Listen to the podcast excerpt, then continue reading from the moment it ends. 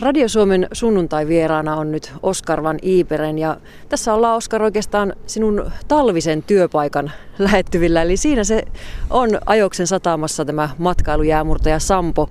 Mitä se sun työ on risteilyisäntänä? No minä vastaan risteilyisäntänä ähm, matkustajien tai asiakkaiden hyvinvoinnista, kun ne on kyissä. Ja se tarkoittaa käytännössä sitä, että mä koordinoin äh, oppaiden työ, eli ne, jotka opastaa asiakkaat laivalla erillä kielellä ja sitten ravintola osasto ja sitten toki miehistö itse. Ja tämä kokonaispaketti tosiaan vaatii vähän semmoista hienosäätö koko ajan ja se on mun päätehtävä. Risteilyisännältä täytyy ilmeisesti kielten luistaa. Joo, mä oon itse aloittanut toki ihan laivaoppana täällä ja se on mulle iso mahdollisuus, mitä mä oon saanut, kun Sampo on tämmöinen hyvin tärkeä kohde täällä Kemissä, sitten vielä historiallinen laiva, jäämurtaja.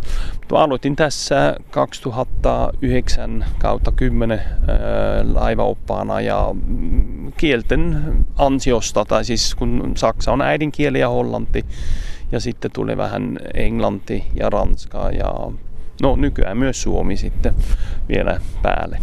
Miten sinä päädyitkään tänne Suomeen, niin voitaisiin ehkä puhua sitä tuolla Sampon sisällä, eli tota, astutaanko laivaa? Joo, astutaan.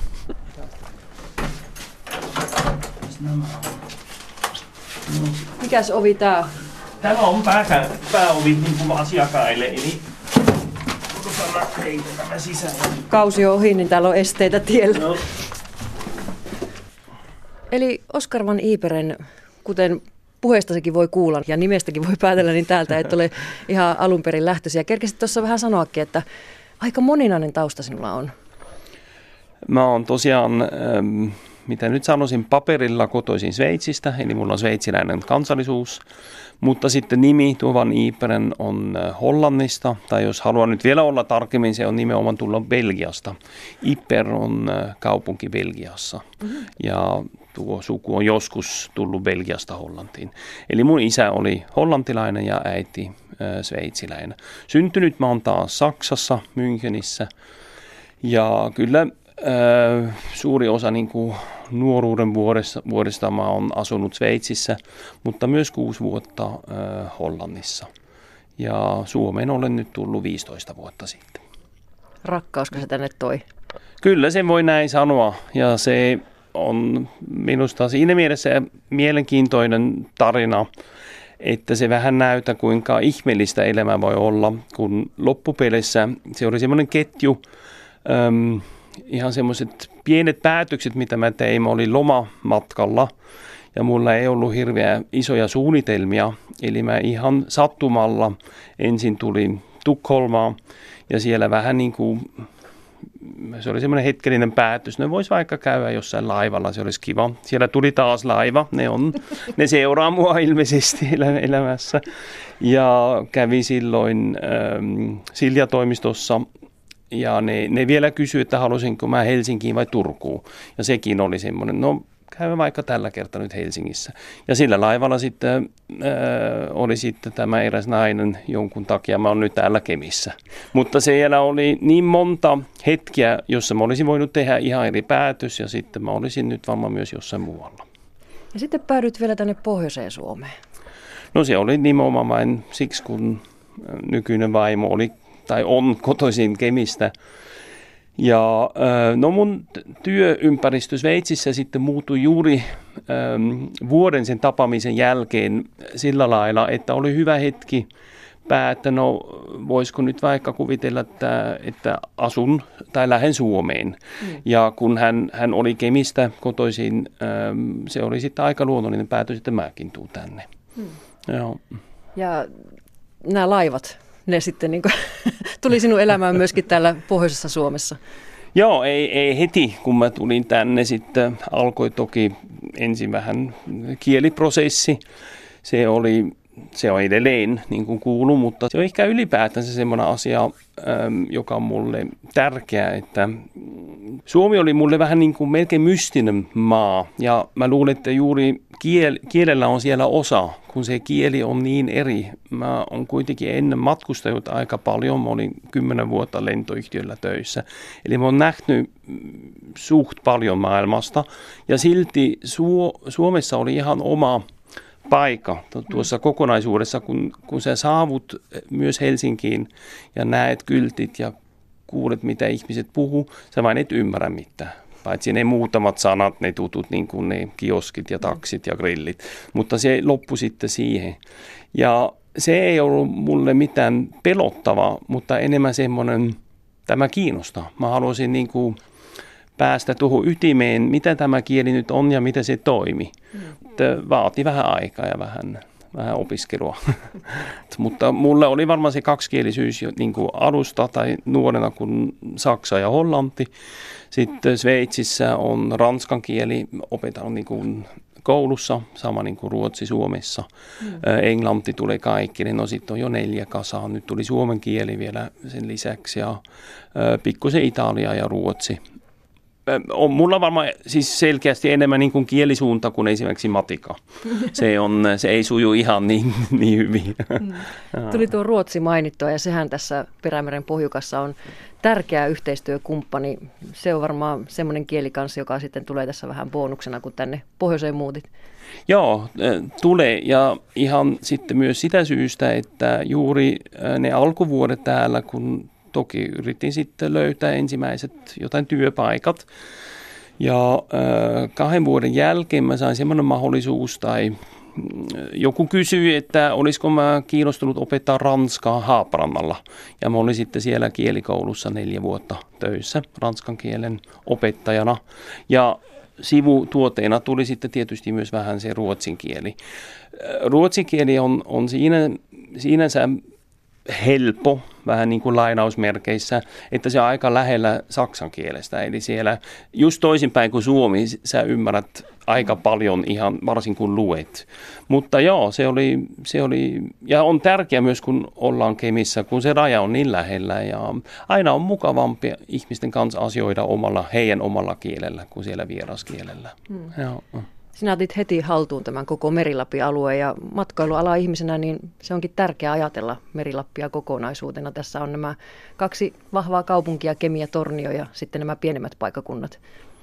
Minusta se on ehdottomasti tärkeää ja just siksi kun on vähän nähty maailma ja tämä maailma on niin iso, ja tässä nyt varsin Merilapissa yritetään jo monta vuotta löytää sen, sen oma matkailuidentiteetti.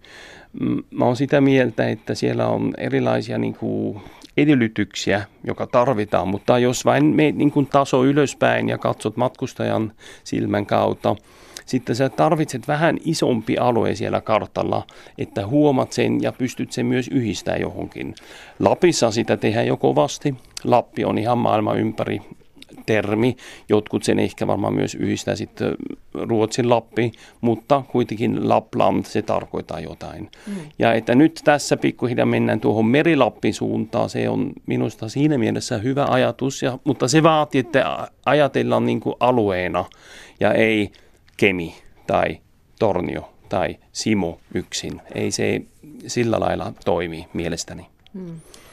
Täällä on paljon hienoja juttuja, joita tässä on nimenomaan matkailunäkövinkkelistä kehitetty vuosia aikana ja osa niistä on vaatinut uskallusta ja rohkeutta, jos ajatellaan nyt esimerkiksi istutaan tässä matkailujäämurtaja Sampon kapteenin salongissa ja, ja tosiaan matkailukäytössä vanha murtaja.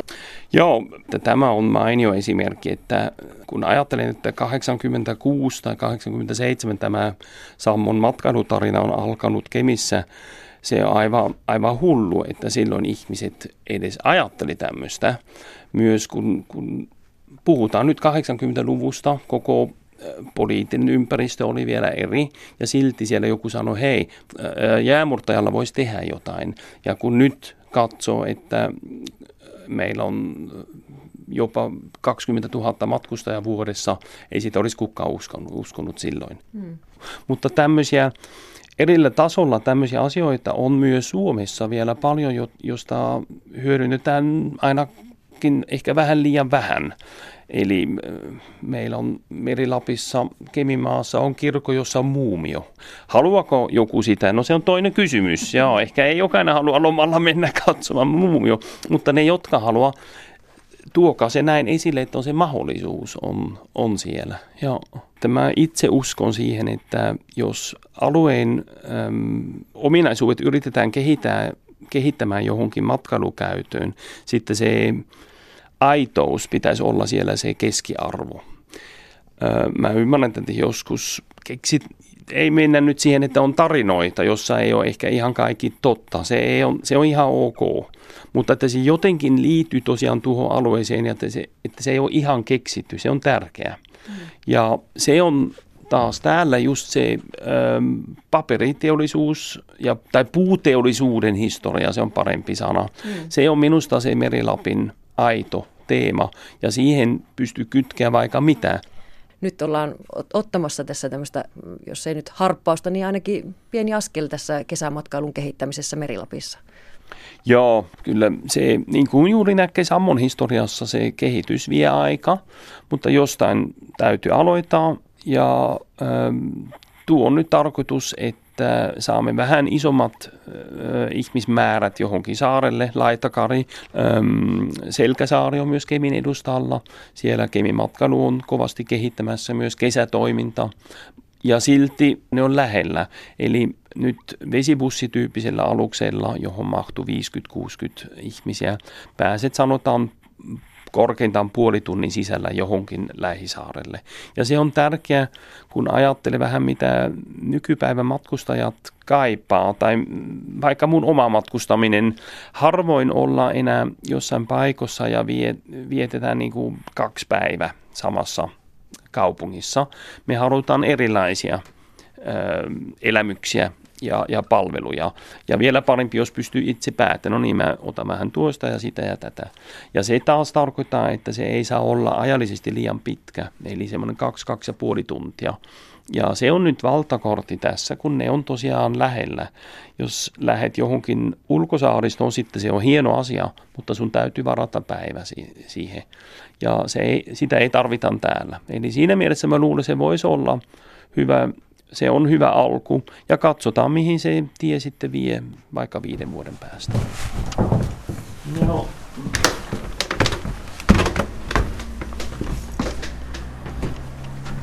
Joo, kyllä täällä on vielä vähän työtekemistä.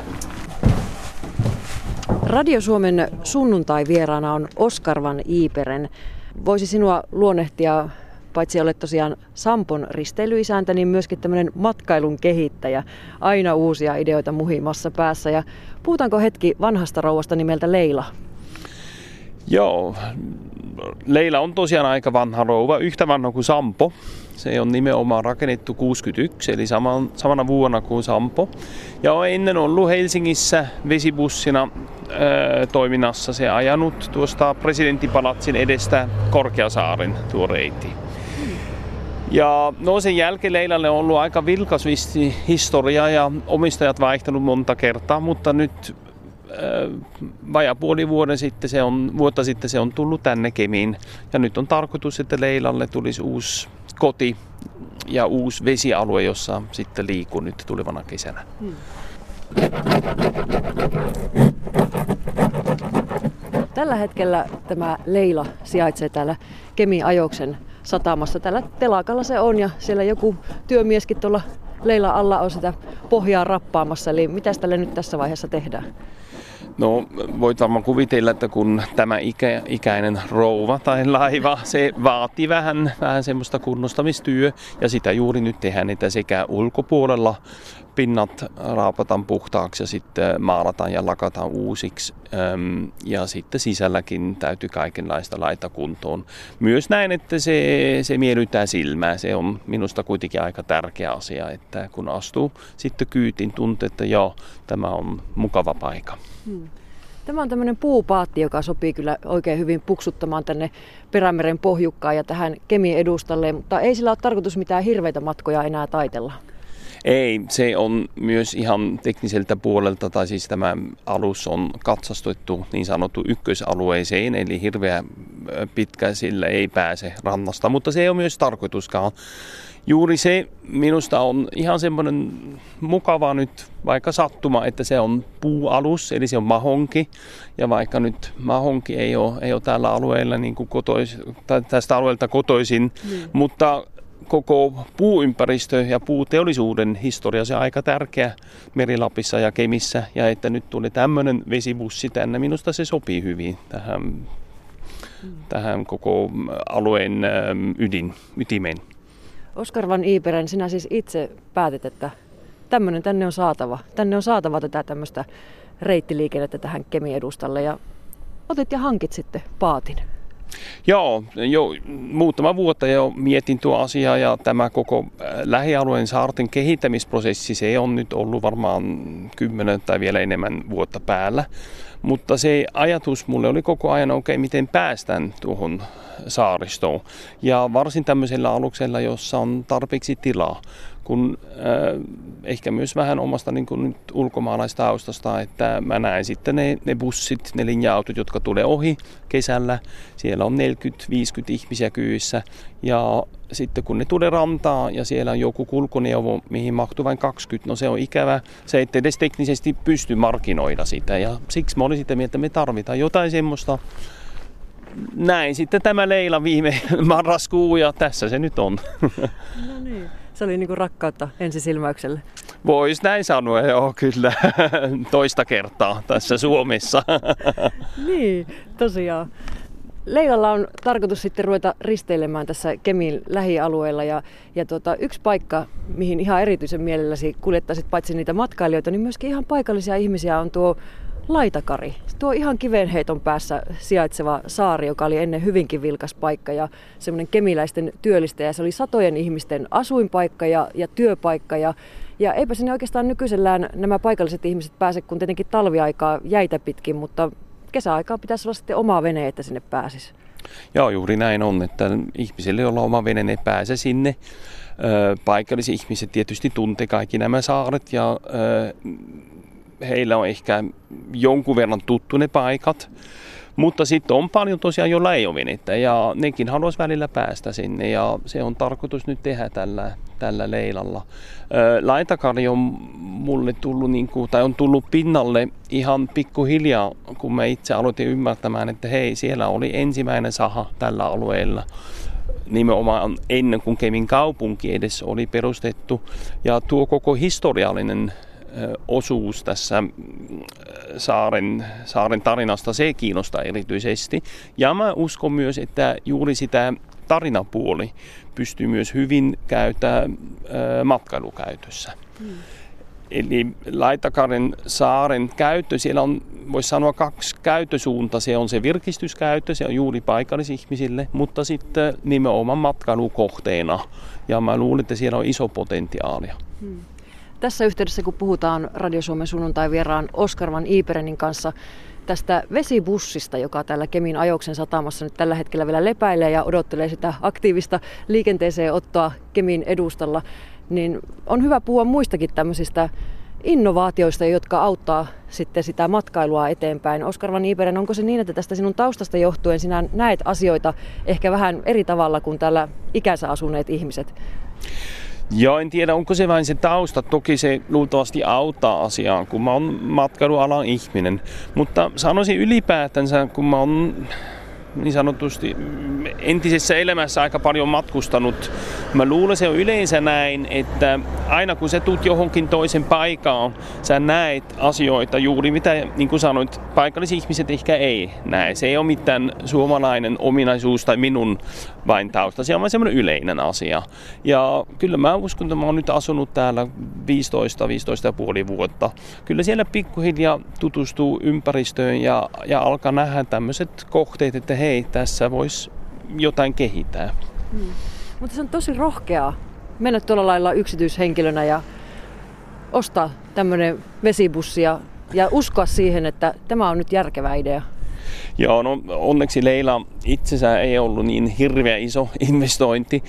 Ja sitten erittäin tärkeää on kuitenkin se, että minä olen nyt itse hommannut Leilan tänne, mutta koko toteuttaminen se ei ole vain minä. Mulla on aika laaja piiri ympäri ja ilman niitä ihmisiä en lähtisi mihinkään tekemään mitään. Siihen liittyy mun, mun tausta nyt täällä Kemissä tai Suomessa, että olen voi, saanut olla Sammolla risteilyisäntänä ja pikkuhiljaa tietysti se verkosto on kasvanut ja on tutustunut ihmisiin niin kuin matkailualalta ja, ja muilta aloilta. Ja heidän avulla nyt on tarkoitus niin kuin kehittää tämä, tämä asia. Eli se, se, sanoisin me-henki on aika tärkeä tässä, että minä yksin en pystyisi varmaan tekemään paljon mitään. Mm. Mutta Oskar, et voi väittää vastaan, etteikö se aina tarvitsisi jonkun ihmisen, joka heittää niitä rohkeita ideoita peliin ja, ja visioi. No se on varmaan näin, joo. Ja kyllä se jonkun verran itse myös tuntuu, että nyt oli jotenkin semmoinen hetki, nyt pitäisi yrittää jotain. Ja tosiaan joo, siellä joku täytyy sitten vain sanoa, no niin, nyt mennään taas askel, askel eteenpäin. Että mm. se on totta. Tämä voi laittaa kiinni, että se ei tuule läpi. Tai sitten sinne, joo, pehkusteet on nyt pois, ne on pesulla. Joo. Täällä näkyy. Tässä on nyt piipahdettu matkailujäämurtaja Sampon sisällä ja nyt ollaan tässä tosiaan tämmöisen vesibussin, telakalla olevan vesibussin sisuksissa. Oskar Van Iipereen laivat on se juttu ilmeisesti sinun elämässä. Ne laivat, ne on ollut jotenkin mukana ja se varmaan itse vasta nyt aloitin vähän miettimään, että isällä oli joskus 60 vuotta, yli 60 vuotta sitten Hollannissa yritys, joka valmisti muun muassa laivaikkunoita. Ja siinä mielessä aika hassu, että mä nyt itse on, on täällä laiva, laivahommissa. Sampo on toki tosi, tosi tärkeä elementti tässä koko tarinassa. Ja sitten mä oon aina tykännyt laivoista, tai sanotaan nyt kaikista mitä liikkuu. Olen ollut lentoyhtiöllä töissä Ihan se, sillä lailla ensimmäinen rakkaus, ne olivat junat, ja mä edelleenkin tykkään junista ja kaikenlaista. Eli se, joo, kaikki mitä liikkuu. Onko se nyt junan, lentokone vai laiva? Siinä vaiheessa, kun tämä vesipussi Leila nimeltänsä lähtee tuonne Kemin edustalle sitten reittiliikennöimään, niin, niin tota, mikä se sitten on se sinun rooli? Kippariksi et kuitenkaan ryhdy? Ei, ei se on, äh, se varmasti ei tapahtu ja se on myös parempi näin.